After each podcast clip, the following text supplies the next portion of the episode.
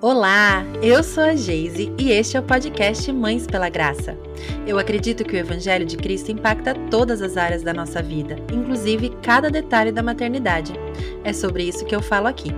Que este podcast possa encorajar, confrontar e confortar você na sua jornada. Seja bem-vinda!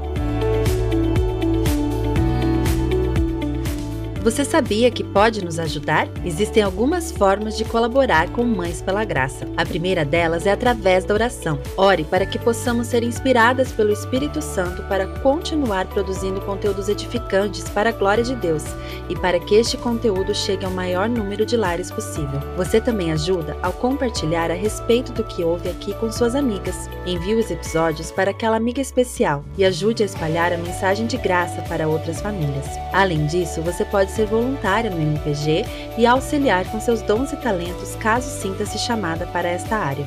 Vá na descrição do episódio e clique em Quero colaborar. Você será levado a um formulário onde encontrará tudo detalhado. Outra forma que você pode contribuir é se tornando uma mantenedora. Todos os conteúdos produzidos aqui são disponibilizados gratuitamente e assim queremos continuar. Para isso, precisamos da sua ajuda. Vá em nosso site e clica em Contribua para saber mais. O link também está na descrição do episódio. Muito obrigada desde já pelo seu interesse em contribuir para o avanço do reino de Deus através de mães que vivem pela graça.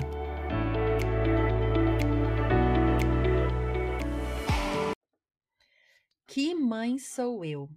Você já se fez essa pergunta? Você já se indagou que tipo tipo de papel você tem exercido como mãe dentro do seu lar, eu acho que todas nós, de alguma forma, já paramos para nos avaliar, já demos aquela boa olhada no espelho para pensar que tipo de mãe eu sou.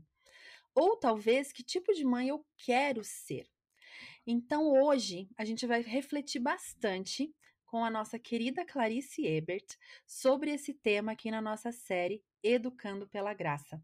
Seja muito bem-vinda mais uma vez, mamis. Muito obrigada, filha querida.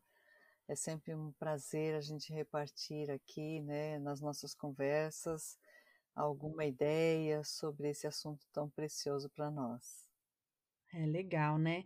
Agora, hoje a nossa conversa talvez vai ser um pouco filosófica, porque a gente vai pensar na questão de que tipo de mãe eu sou, que mãe eu quero ser, que mãe eu fui até hoje, será que eu quero continuar sendo assim? Ou talvez quem está nos ouvindo aí nunca nem parou para pensar nisso, está simplesmente aí vivendo a maternidade e hoje vai começar a pensar. E a primeira pergunta que eu tenho para você, mãe, é o seguinte: o que que acontece quando a gente exerce a maternidade no automático? Sem fazer essas reflexões que eu estou sugerindo hoje. Se a gente simplesmente aí começa a viver a maternidade sem pensar em que tipo de mãe nós queremos ser, o que, que acontece conosco? Sim, é, é muito comum isso acontecer, na verdade, né? Mas, basicamente, quando a gente exerce a maternidade e a paternidade também, obviamente, né? Nesse modo automático, nós corremos o risco de repetir aqueles padrões de interação familiar que nós herdamos da família de origem. E é interessante porque, por mais que nós tenhamos herdado ou aprendido os aspectos positivos da família de origem, os negativos vêm junto no mesmo embrulho. Não tem como mudar isso. Então, hum. esse fator mostra que educar filhos também nos mobiliza no contato com as nossas experiências que tivemos como filhos junto aos nossos pais. Né? E isso nos, nos mobiliza de alguma forma, mesmo que não seja tão consciente, porque esse funcionamento no modo automático geralmente se mantém numa dinâmica mais inconsciente, a gente não se dá conta assim de uma forma tão clara. E para então potencializar um funcionamento familiar que não favoreça esse modo automático de interação com a família, é justamente necessário que a gente se disponha a perceber isso, a novas percepções de quem nós somos nessa relação e precisamos é, buscar por novos aprendizados e promover reestruturações que possibilitam justamente interações melhores dentro do nosso contexto. Perfeito. É, isso eu li no seu livro isso, né? Já conversei com você sobre isso também, que é justamente isso que acontece, né? A gente às vezes pensa que é, e, e, claro, isso mesmo a gente tendo uma educação amorosa, como foi meu caso, né, como é o caso de muitas pessoas, se a gente não parar para refletir, a gente simplesmente vai repetir esses padrões, né? E eu até já falei isso para você, né, mãe, que se eu for no automático e repetir o padrão, eu já tô feliz, porque eu quero ser uma mãe como você foi para mim, né, como você é para mim na infância, foi para mim você na infância como é você amorosa, é hoje. mas, mas isso que você falou, né, é, eu acho muito interessante. Por mais que existam padrões muito positivos, todos erram, né? Não existe assim. A gente não precisa ficar procurando cabelo em ovo de pato agora, não é nada disso. Mas é importante a gente refletir e pensar sobre que tipo de mãe realmente eu quero ser. E não só isso, né? Mas que tipo de mãe o Senhor me chama a ser, né? Que é o padrão que a Bíblia nos traz também de maternidade, né? Agora, eu queria que você explicasse um pouco para nós os estilos parentais.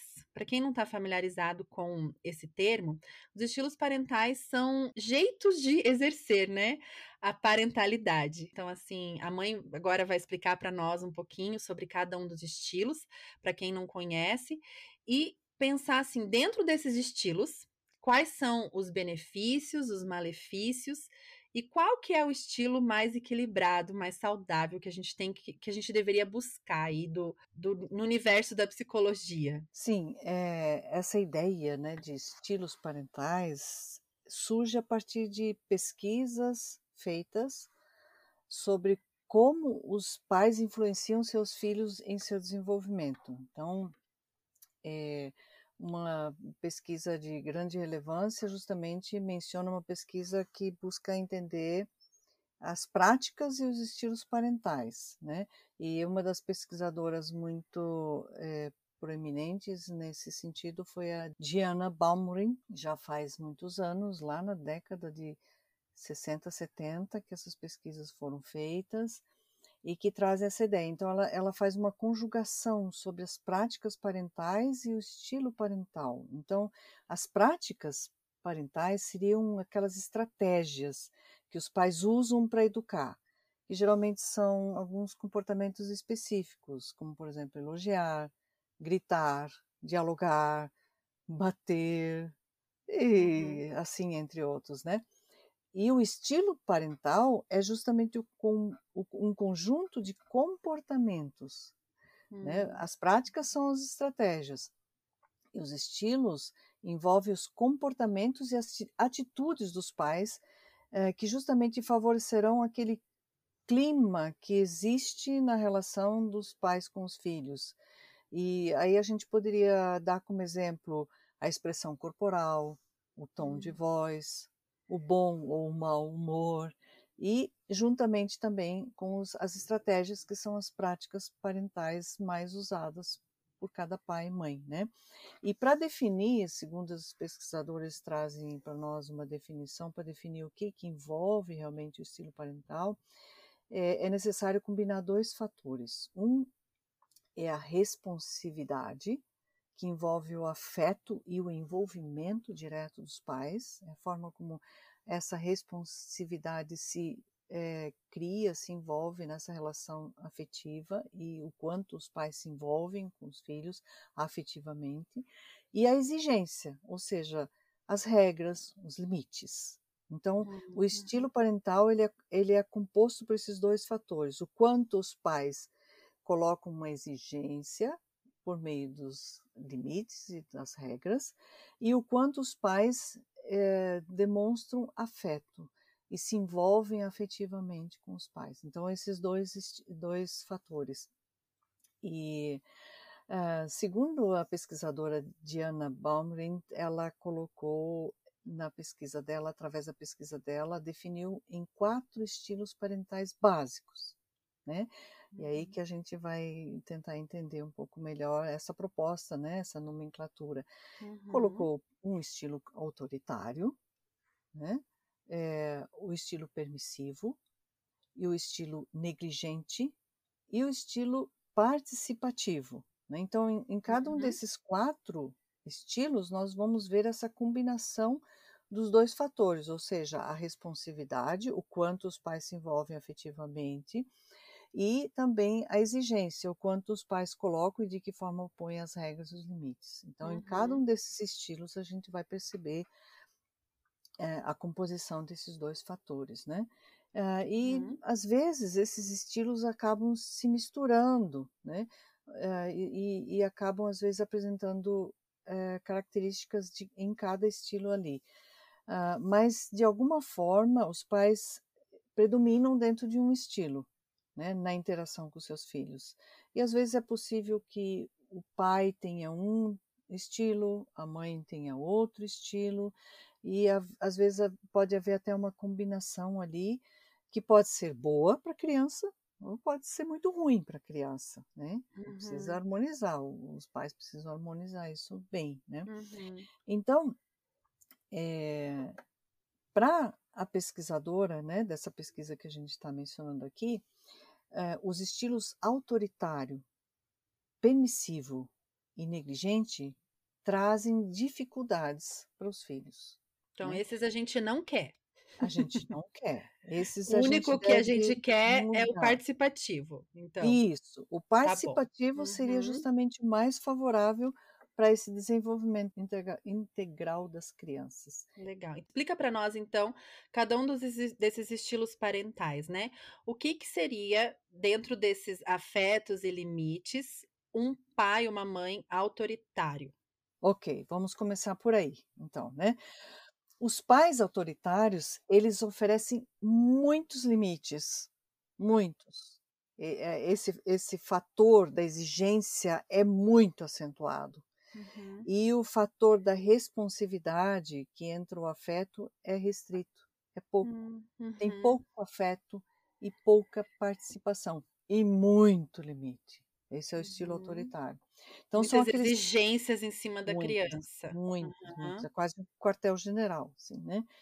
E, então, são pais que estão muito preocupados com a obediência dos filhos, muito mais com a obediência do que com o próprio aprendizado dos filhos. Então, eles não se Uhum. preocupam muito com o aprendizado em si e muito menos ainda com os sentimentos dos filhos. Não, não Uhum. estão preocupados com isso, né? O que eles pensam que eh, deve ser cumprido, a obediência deles deve ser eh, irrestrita e, e- e deve ser absoluta e o que eles mandam não pode ser questionado. Né? Então tem, é, uma, é uma obediência sem questionamentos e sem ausência, né? Aliás, com ausência não tem flexibilização Uhum. ou uma renegociação das regras. É, não existe. né? Uhum. Então, geralmente, pais autoritários apresentam uma postura narcisista. É interessante isso, né? Pois para eles o que realmente importa é o que eles querem e o que eles pensam. Então, eu sou grande, eu quero isso, eu, eu determino isso e eu mando e vocês obedecem e fim de conversa. né? Uhum. E aqui eu só queria eh, fazer um pequeno parênteses. Eu sei que a gente ainda vai falar um pouco mais sobre isso hoje, mas autoritário não é a mesma coisa de ter autoridade dentro de Ah, casa, né? sim, E eu acho que, assim, antes a gente, a gente vai chegar nessa parte também, né? sim, Nós continuamos tendo autoridade, viu, minhas irmãs? Isso aí ninguém tira de nós, foi o Senhor que nos deu. Mas ser autoritário não é o nosso chamado. Nós somos é chamados para diferente. ser autoridade e não autoritários, né? Isso que você está descrevendo para nós é um padrão desequilibrado que não tem nada a ver com o nosso chamado de autoridade dentro de casa, né? Só esse pequeno parênteses que depois a gente vai de novo um pouquinho para essa parte da Bíblia, né? Que a Bíblia nos ensina. Mas muito, muito legal isso. E daí, esse, esse pai, essa mãe autoritário, muitas vezes acaba perdendo o coração dos filhos, né? Consegue o comportamento, talvez, me corrija se eu estiver errada, né? Sim, Consegue o bom comportamento ali, que visivelmente, externamente, as coisas estão em ordem, né? aham, Mas lá dentro do coraçãozinho existe um vulcão, talvez, que em algum momento, né, vai. Não sei, claro, existem várias histórias por aí, sim. mas o coração, o comportamento é alcançado, mas o coração acaba sendo perdido, né, mãe? Sim, porque para os pais autoritários, o que importa é que os filhos obedeçam. Os filhos servem para obedecer. Uhum. E caso eles estejam quietos e obedientes, está tudo certo. Não interessa se tá triste, se tá chateado, não tem problema. A casa está quieta, o que os pais determinaram está sendo feito. E até você falando nessa questão de, de, de não se importar tanto com o sentimento e às vezes é, a criança está bem e tal, eu até escrevo no livro um exemplo de uma garotinha que ela desde a tenra infância, né, desde a infância lá no comecinho, ela era muito obediente aos pais, né, e ela era uma menina exemplo, não dava problema, super obediente ao pai e à mãe, e estes de forma muito arrogante impunham o que queriam, tanto as suas ideias, as suas crenças, tudo mais. E a família, muito cristã, fielmente cristã, não faltava em nenhuma programação da igreja. E lá, esta menina ia com eles, submissamente seguia os seus pais, com o seu vestidinho todo arrumadinho, com os seus lacinhos delicados nos cabelos, sentava lá no ambiente do culto sem nenhuma agitação, pois afinal qualquer movimento dela, qualquer virada no banco da igreja, ela já encontrava o olhar dos pais. Que este olhar era tão impositivo que já fazia ela se virar para frente e se aprumar ali naquele banco. Né? E assim ela seguiu, ela seguiu dentro da rotina familiar, nessa rotina familiar domingueira da família por anos. Foi crescendo até a menina chegar na adolescência. Na adolescência, a gente sabe, né, isso é uma outra conversa, de que o nosso pensamento abstrato, ele acentuadamente se desenvolve e, e nós começamos a enxergar o mundo com outros olhos e com muitas outras perguntas. E aí, no determinado dia, ela encenou um enfrentamento aos pais e simplesmente comunicou a eles né, lá nos seus 15, 16 anos, disse que tudo aquilo ali na igreja, os cultos e Bíblia, etc., não tinha o menor sentido e que ela não cria em Deus e não iria mais acompanhar os pais na igreja a partir daquele momento. Uma forma muito, muito enfrentadora. E os pais ficaram absurdamente apavorados, porque afinal de contas, o que, que nós erramos? Não, não, eles não tinham nem se dado conta de como isso poderia ter acontecido. Né? Eles não conseguiam acreditar no que estavam ouvindo, né? E eles ficaram muito angustiados, obviamente, com toda essa novidade, né? E, aí eles tentaram de novo impor a sua crença, como até então fizeram, mas já não funcionava mais. Agora não funcionava mais. Né? Aqueles pais uhum. eles estavam tão certos de que fazendo a sua garotinha simplesmente obedecer às imposições garantia o caminho cristão que ela iria seguir. Eles estavam absolutamente convencidos disso. Não se deram ao trabalho de checar o coração de sua filha para sondar se aqueles valores e aquelas crenças encontravam verdadeiro lugar de acolhimento dentro da interioridade da sua filha. Eles não, não se deram a esse trabalho. Eles acharam que simplesmente impor a sua crença, é, exigir a obediência, comportamento é, quieto e, e, e, adequado dentro do ambiente de culto e, e tudo mais, estava garantido que ela estava sendo criada no caminho cristão e que isso estava tudo garantido. E porque para eles bastava o comportamento obediente.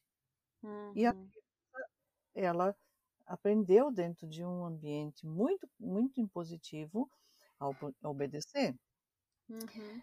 Esse exemplo justamente nos ensina que, além dos limites, deve haver também muito afeto, uhum. muito diálogo e muita responsividade. Não basta uhum. só colocar. Né? Só limites serão insuficientes para o aprendizado de uma criança, de um, de um ser humano. Né? Então, é, é o autoritarismo, os pais autoritários, é, acabam falhando dessa forma, porque eles impõem muito limite e pouco afeto e pouca, uhum. pouco envolvimento com a criança e pouca Sim. participação. E daí, do outro lado da moeda, temos os pais que põem muito afeto e pouco limite. Conta para nós quem são esses. Exatamente, né? É exatamente o outro lado do pêndulo, né? Quando vai um Uhum. pêndulo para um lado e vai lá para o outro lado, nós encontramos os pais permissivos, que são extremamente abnegados e que deixam de olhar para si, eles se negam como seres humanos praticamente e se apresentam para os filhos como um recurso para realizar todas as necessidades e desejos dos filhos. Eles são recursos para isso, porque eles se entregam de uma forma tão incrível para satisfazer absolutamente tudo e para evitar qualquer frustração. E apresentam muito afeto, muito, e muito envolvimento, muita participação, mas pouco limite.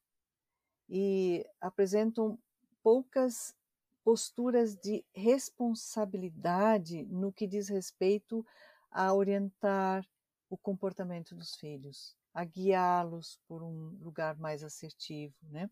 E os filhos, Uhum. então, de pais muito permissivos, eles aprendem que os pais são uma fonte inesgotável de recursos. Hum. Rapidinho Eles, eles aprendem isso, né? eles mandam, demandam e os pais dão. Eles pedem e os pais dão. Eles gritam, eles choram, fazem sei lá o quê, e, e aprendem a manipular, aprendem né, uma série de comportamentos para isso funcionar. E funciona quando os pais são muito permissivos e, ao contrário do que os pais autoritários que são narcisistas na relação com os filhos, aqui nós temos filhos muito narcisistas se desenvolvendo. Então, filhos que, que podem desenvolver um narcisismo porque eles acreditam realmente que o sol nasce para eles, que o mundo é deles, que é tudo sobre eles. A vida familiar é sobre eles. A vida, a mesa é sobre eles, os passeios é sobre eles, o, o, a noite é sobre eles, a comida é sobre eles, o lazer é sobre eles. O, os pais não importam, os pais existem ali apenas para fornecer e atender todas as demandas dos filhos. Obviamente que a gente sabe que quando uma criança é um bebê recém-nascido, a gente vai se dedicar para a criança. Aí a gente vai ter um sono restrito, vai dizer assim, não, mas eu também sou pessoa nessa casa, eu também preciso dormir. Então, não, isso aí, obviamente, você vai se abnegar e vai colocar isso tudo de lado e vai atender a criança. Obviamente. Mas à medida que a criança vai crescendo, ela precisa também entender que o mundo não é só dela, que o mundo também é dos outros, incluindo papai e mamãe, né? E que todos têm desejos, têm anseios, têm necessidades que precisam ser atendidas, que tem o eu e tem o tu. E juntos formamos o nós, formamos o nós na família, né? Então, é, quando filhos têm pais muito permissivos, eles chegam até a dizer que, ah, eu não pedi para nascer, e vocês são obrigados a me sustentar, vocês são a promover tudo o que eu preciso, o que eu quero. Né? E às vezes não chegam a verbalizar, mas agem como se fosse. Verbalizam até depois na adolescência, alguns até na fase adulta, infelizmente, quando já desenvolveram esse lugar mais narcisista, né? E é interessante porque somente afeto, envolvimento e participação de uma forma muito intensa e pouco limite não é favorável, porque vai desenvolver, vai favorecer o desenvolvimento de uma estrutura psíquica muito frágil é, no nosso filho, sem muita habilidade para lidar com frustrações. E a vida tem frustrações. Se nós evitamos todas as frustrações dentro da nossa casa, eles não vão ficar para sempre dentro da nossa casa. E, e aí eles vão enfrentar frustração de alguma forma. Vamos, as coisas não acontecem sempre como nós queremos como desejamos.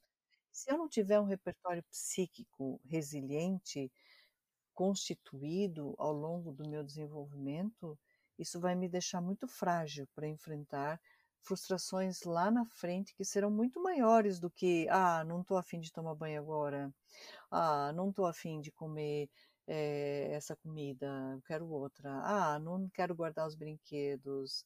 então são pequenas frustrações na vida da família que, que depois, lá, quando chegar na juventude, na fase adulta, vão ser muito pequenas, perto das grandes frustrações que a gente vai ter que enfrentar lá na frente. E como é que vai Uhum. enfrentar se tiver um repertório psíquico adequado para isso, né?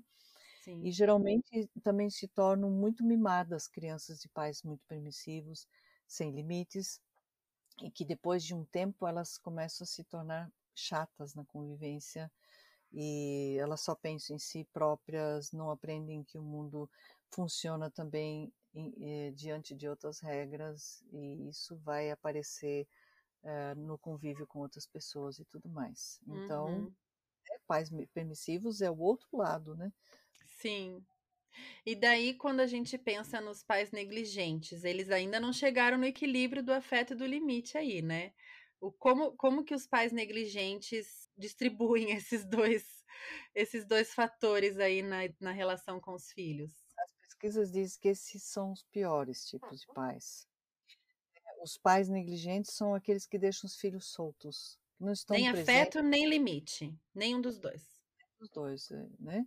Então eles estão pouco presentes na vida dos filhos, eles não não não exercem eh, a sua função parental como monitores que promovem os cuidados importantes para aquela criança, porque os nossos filhos precisam de proteção, precisam de segurança e os pais negligentes não estão presentes. Então, aquela criança que de repente chega na sala de aula e ela dorme em cima da carteira, dorme. Por que que ela dorme? Ah, pode ter várias razões, mas por exemplo, eh, não dormiu porque ficou com o celular a noite inteira ligada e os pais nem viram, nem perceberam.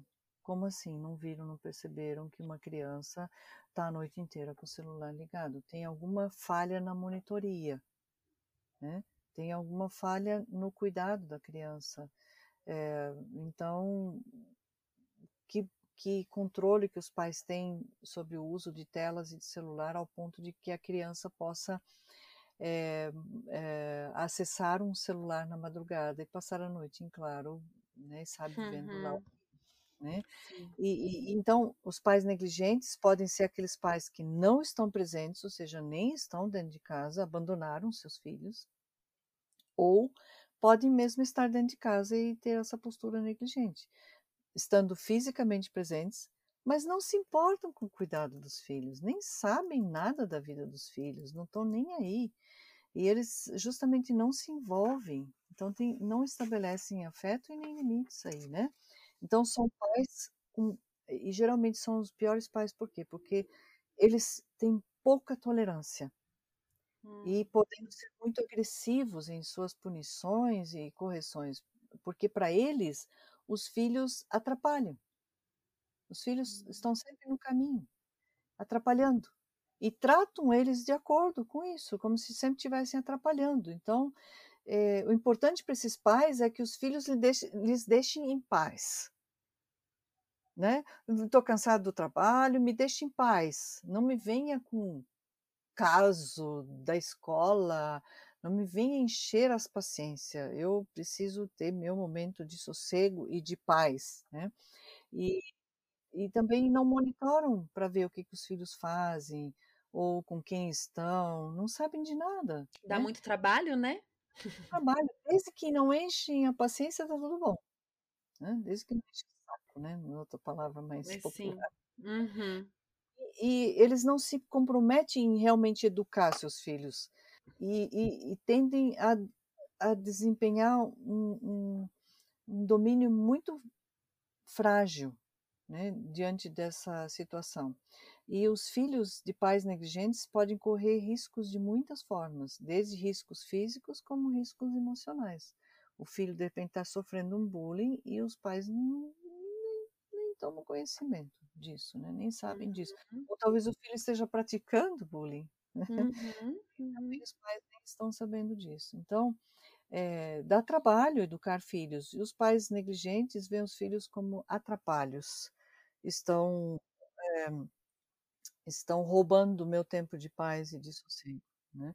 E, e até me lembrei agora né, que a gente tinha um tempo atrás umas brincadeirinhas, né, na internet e às vezes encontro de casais, eu também ouvi muito isso já, dizendo que o pai, no caso o pai, né, o homem, no Uhum. caso o pai, a, que exerce a paternidade, o homem teria dentro do seu cérebro uma espécie de caixinha do nada. Então, a família deveria entender, mais propriamente dita a esposa, deveria entender que quando o marido chega do trabalho, ele precisa de um tempo da caixa do nada. E se criou isso como uma necessidade do homem, e às vezes o, pai chega em casa e a casa está caindo, a mãe já não está mais aguentando, e mas ele precisa da caixinha do nada. E às vezes, por conta de desculpas desse tipo, acaba se tornando um pai negligente. Sim. Porque ele tem Uhum. o direito de ficar na caixinha do nada. Mas na verdade essa caixinha do nada é mito. Ela não está no cérebro de ninguém, nem É, bem o que você falou, uma bela de uma desculpa, né, pra ser preguiçoso. Desculpa aí, gente, mas Olha, na verdade, todos nós precisamos de um tempo sozinhos, isso é Claro, fato. gente, E exato. que é pela via da solitude, tanto homens como Uhum. mulheres. A pessoa precisa de um Seres humanos, é. pra relaxar, pra se restabelecer. Obviamente, não é privilégio de um uma espécie dentro da espécie humana. Uhum. E é o fato que as demandas com os nossos filhos são inúmeras. E muitas vezes a gente gostaria de dizer: "Ô, alto lá, me dá um tempo", né. Uhum, uhum. Mas as demandas estão ali e a gente precisa atender. E a gente precisa buscar o nosso momento de solitude de um de uma outra forma, não no meio do fervo e deixar tudo nas costas do outro. Sim, não no momento onde as crianças estão precisando de afetos e limites, né. Exatamente. Clamando por afetos e limites e daí a a o formoso tá na caixinha do nada, não vai dar É. certo. Não vai dar certo, de jeito nenhum. E claro, a gente tá falando dos homens aqui, mas assim, quantas mães também, né, e e eu sempre falo isso, eu sou uma mãe que passa o dia inteiro em casa com as crianças, mas isso não é garantia de que vou estar exercendo de forma participativa o meu papel, né.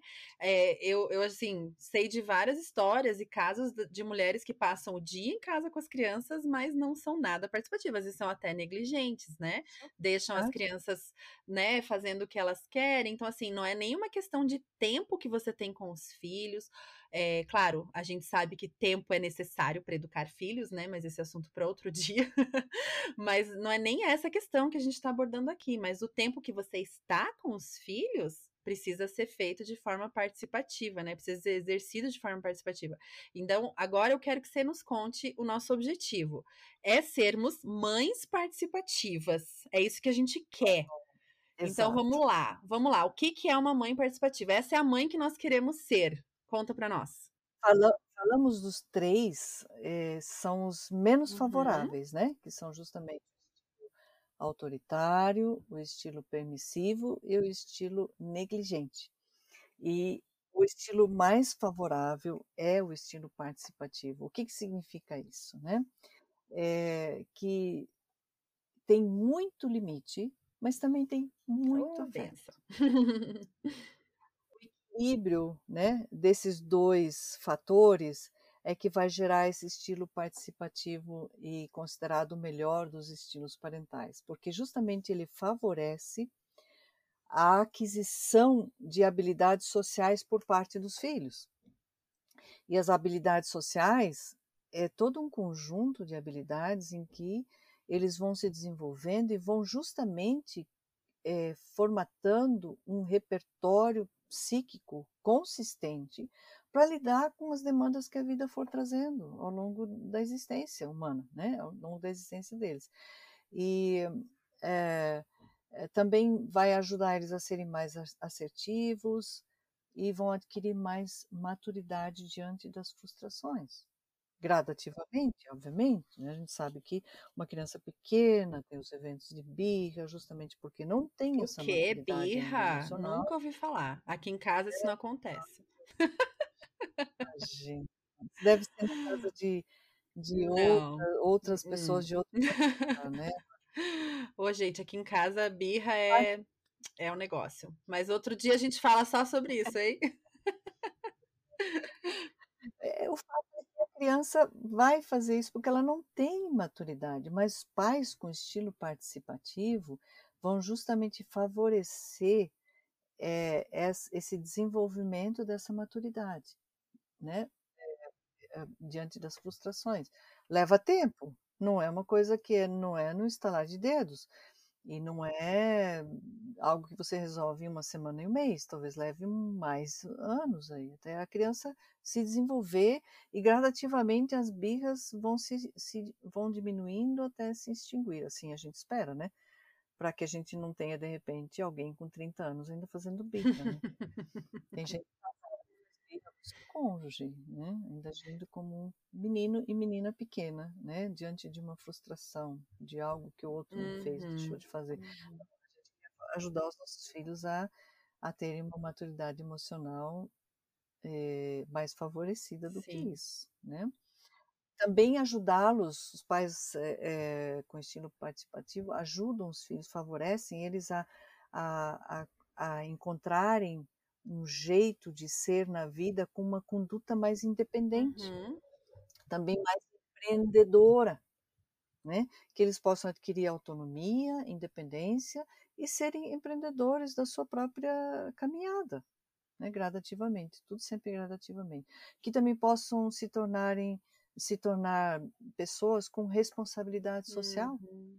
Deles saberem que eles não estão desconectados do mundo, que se eles viverem numa bolha do tipo assim, com todas as coisas supridas, estou dentro de uma casa confortável, da minha casa confortável eu entro num carro confortável, do meu carro confortável eu entro para um shopping confortável, do shopping confortável para o aeroporto confortável, e assim eu só transito no mundo de confortos, né, de coisas não, a gente precisa ajudá-los também a olhar ao redor, no entorno e adquirir uma responsabilidade uhum. social, né?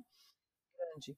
E também é, que eles possam se distanciar das drogas, né, das violências, é, das promiscuidades uhum. e adquirir estruturas éticas que permeiem a construção eh, com as pessoas pelo amor, pelo respeito, pela dignidade nas relações interpessoais, que possam também desenvolver uma autoestima adequada, uhum. nem uma autoestima baixa, nem uma autoestima narcisista, né, elevada demais, mas que possa ser adequada, que possa adquirir autoconfiança, e empatia também pelas uhum. pessoas, né? Então, o estilo participativo ele vai trabalhar em todas essas questões. Então, os limites que os pais uh, participativos colocarem, permeados pela, pelo envolvimento afetivo e participativo, vai favorecer uhum. tudo isso. Né? E é, é, é muito importante que os pais desempenhem a sua tarefa parental com com esse estilo. É, é, essa, essa é a orientação que a gente uhum. dá, né? Porque esse estilo, pais com esse estilo, eles apresentam uma séria preocupação e um empenho para que seus filhos possam realmente aprender. Não é simplesmente mandei ficar quieto e fica quieto, então se você ficou quieto, tá tudo certo. Uhum. Não. E aprendeu com a situação, né? ele realmente entendeu o que, que significa. Isso dá trabalho. Uhum.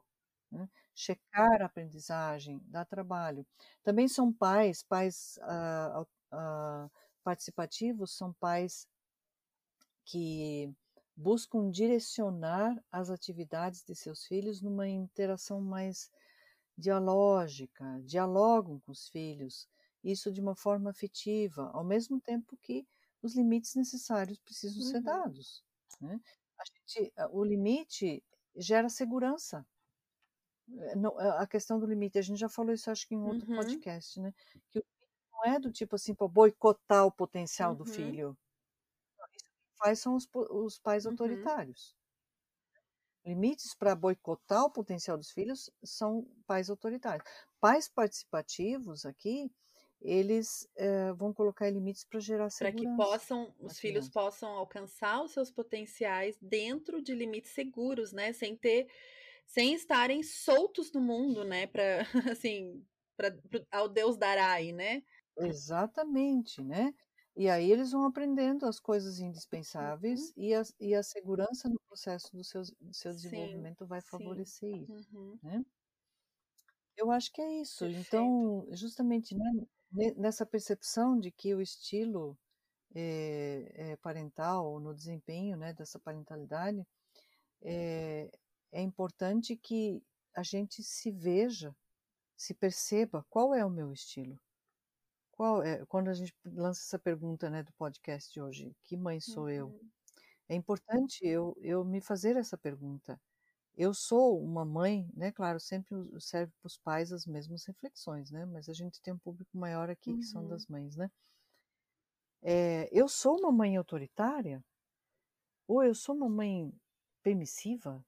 Eu sou uma mãe negligente? Ou eu sou uma mãe participativa? E às vezes a gente pode se perceber em algum traço, Uhum. né, de de de tudo "Ah, naquele momento eu fui mais autoritária. Ah, naquele momento eu fui permissiva. Poxa, aqui eu esbarrei até na Uhum, negligência", uhum, né. uhum. Né. "Ah, aqui eu já consegui", Uhum. né. Às vezes a gente pode ter essa percepção, mas o que que que que favorece mais? A gente cada vez mais, eh, buscar desenvolver o estilo Sim, participativo. uhum. Buscar isso. E se perceber vai ajudar a gente a a melhorar Uhum. isso, né. Então, a gente refletir e olhar e promover as mudanças Sim. necessárias, hum, e adotar realmente um estilo mais funcional. A gente pode adotar um estilo mais Uhum. funcional pra a estrutura familiar e nessa interação toda dos Sim, filhos, né, ser um uhum. pouco mais funcional intencional nisso Sim. também. E quando a gente pensa naquilo que a gente conversou logo no início do episódio, né, que a nossa tendência é repetir padrões, né, que se a gente não, eh, refletir, se a gente não pôr a mão na consciência, aí a gente não vai fazer nada diferente do que foi feito conosco, né. Mas muitas pessoas podem ter vindo de de padrões realmente muito difíceis, muito destrutivos, né, muito complicados. E hoje eu quero lembrar você aí que tá nos ouvindo, que existe um padrão de paternidade perfeitamente participativa e maravilhosa, que é o do nosso Deus, o nosso Deus Pai, né. E que quando a gente tem essa dificuldade de de ter uma uma referência, né, às vezes eu acho que algumas pessoas podem ter essa dor no coração. Eu não tenho essa referência de participativo, né, eu não não vivi isso, eu não sei o que é ser, como que isso se apresenta. Nós podemos buscar, né, mãe, no Senhor, esse exemplo de paternidade e nele também há força, né. E e quando somos fracos é que somos fortes, dependemos da graça de Jesus, esse é o disco riscado aqui do ministério, né, porque é realmente a chave e a base pra tudo. E uma pergunta que aparece muito, e eu vou até ler aqui a pergunta da ouvinte mãe, pra você nos ajudar, né. Quando a gente fala de educação de filhos, existe muita informação, ela disse assim: "Existe tanta informação por aí que muitas vezes eu fico confusa". Como eu posso discernir a vontade de Deus para minha maternidade? Sim, boa pergunta, né. Eh, saber da vontade de Deus pra qualquer área da nossa vida é algo do qual nós podemos nos aproximar quando nós nos aprofundamos no relacionamento com Ele, Uhum, né. Então isso envolve a busca por uma conexão com Ele, Uhum. né. A nossa alma precisa ser, de alguma forma, resgatadas dessas muitas distrações que a gente tem pra gente poder conhecer Deus, Uhum. né. Então, pra gente desativar dessas tantas distrações, às vezes é preciso silenciar.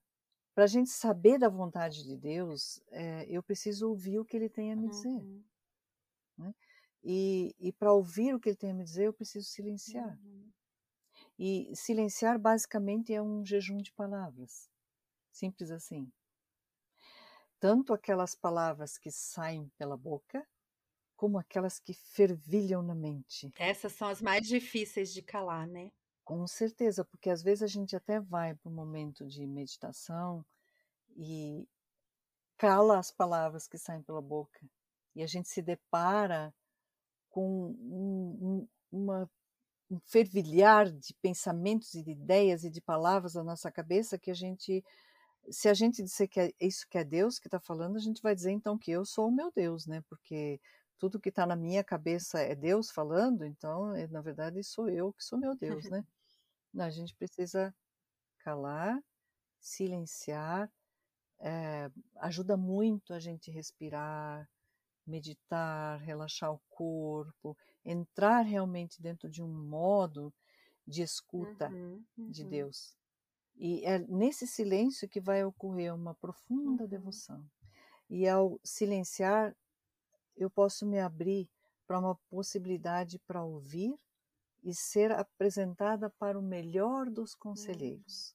E aí tem um texto bíblico lá, de João 14, 26, que diz assim: Mas o conselheiro, o Espírito Santo, que o Pai enviará em meu nome, lhes ensinará as coisas e lhes fará lembrar de tudo o que eu lhes disse. Então, esse lugar do silêncio, nós somos apresentados a esse conselheiro e que vai nos ensinar, vai nos dizer, vai nos direcionar. Uhum. E é interessante que você há pouco falou, né, sobre o estilo de Deus, o estilo de parental de Deus, né? E você apontava justamente para o estilo participativo e, e a gente vê dentro da forma como ele mostra o afeto que é incondicional. Ele nos ama incondicionalmente, né? Ele ele nos ama de uma forma muito profunda. E aí eu gosto muito daquele livro do Max Lucado que fala simplesmente como Sim. Jesus. Eu acho fantástico a forma como ele fala. Ele fala o seguinte: de que nada do que nós fazemos pode alterar o amor de Deus por nós.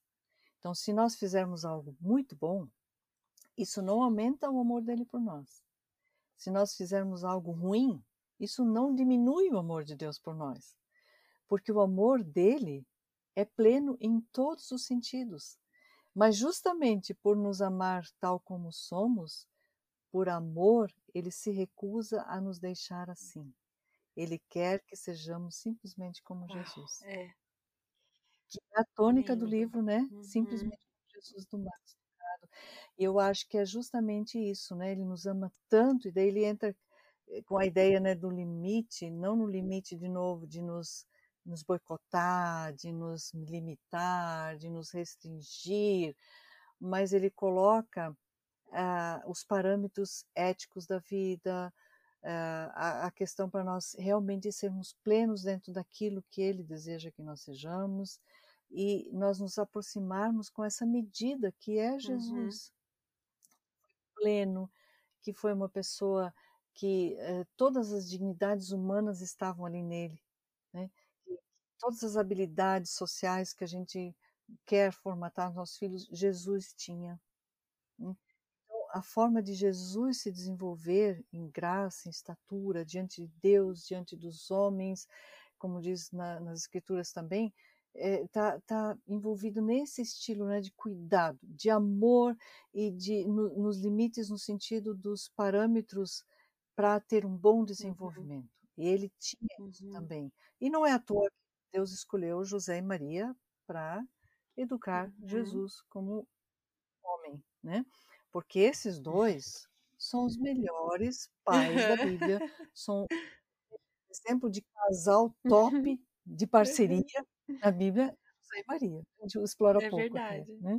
É, realmente, a gente explora muito pouco, né, a- esses personagens bíblicos, né, a Maria e José.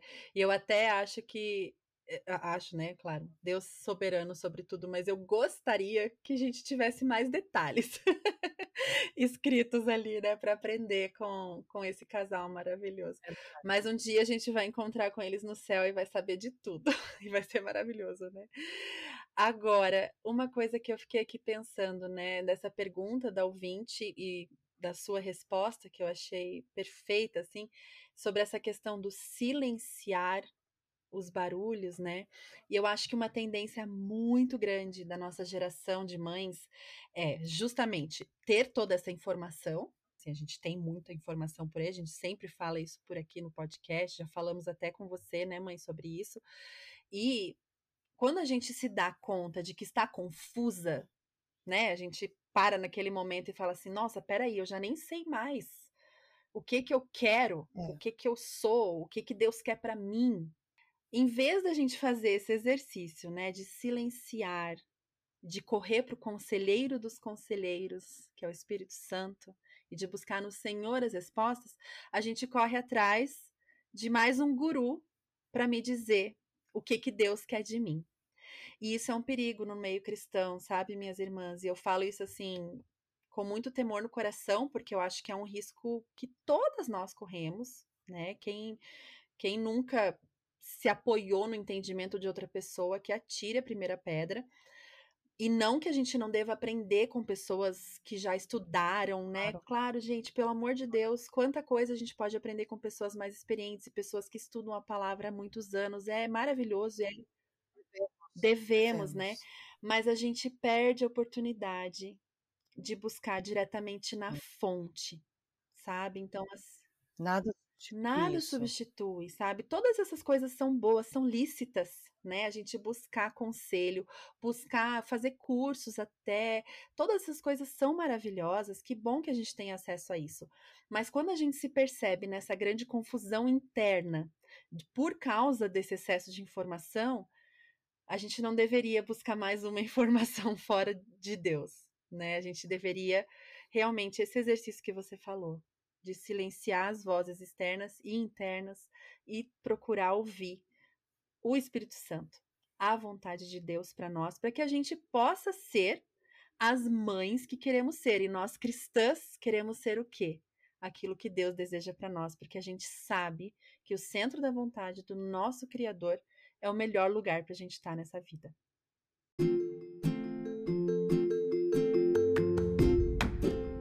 Dica de mãe.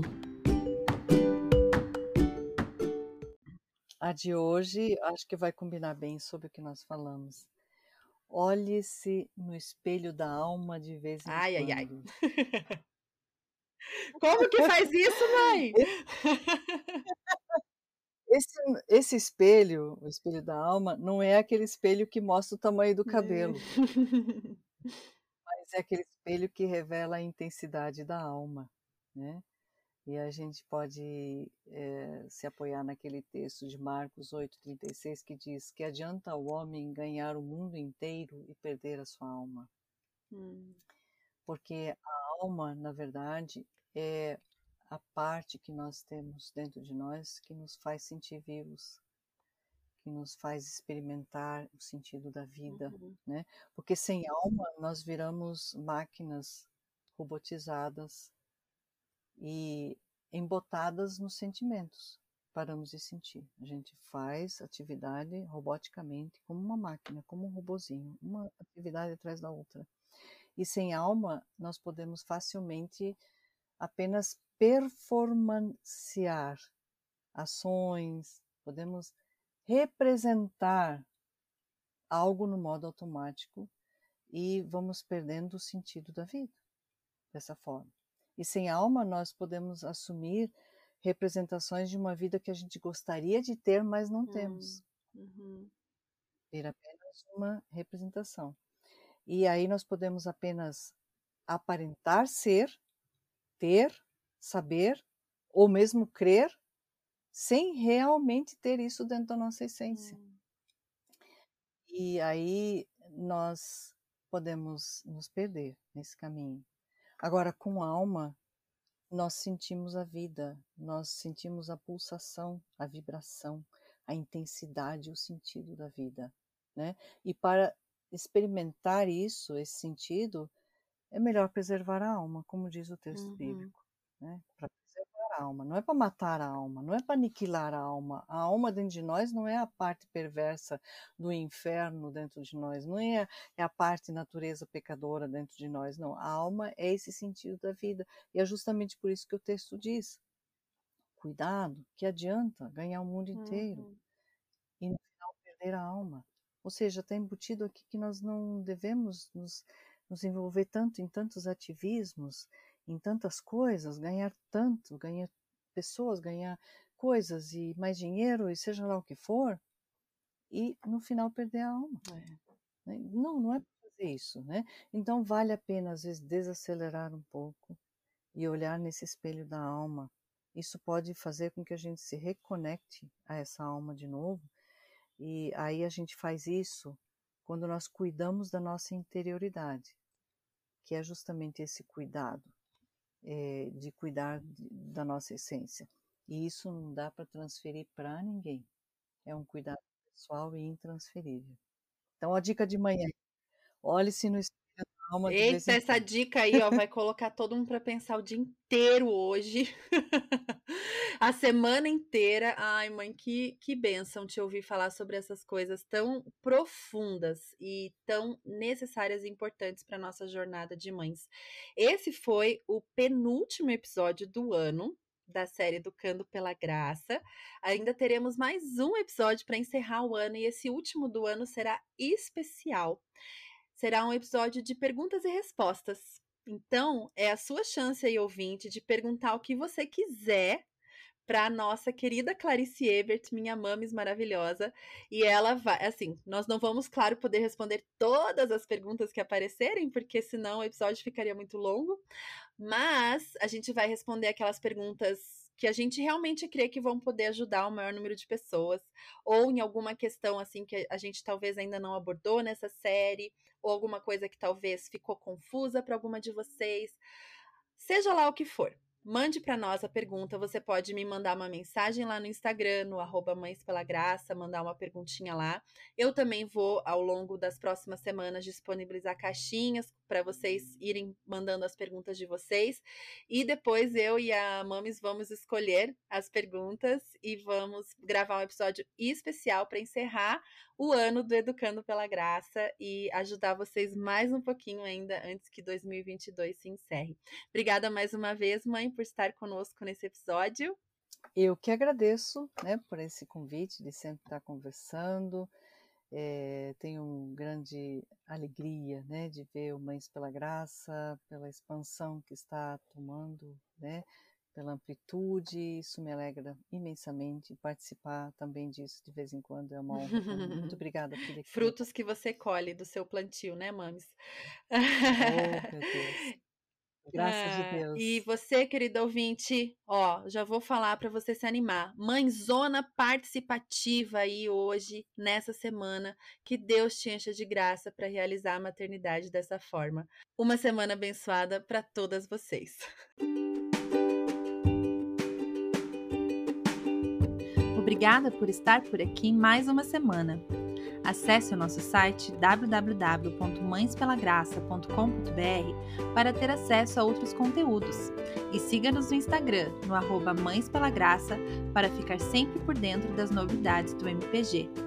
Se este episódio encontrou seu coração de alguma forma, por favor me conte.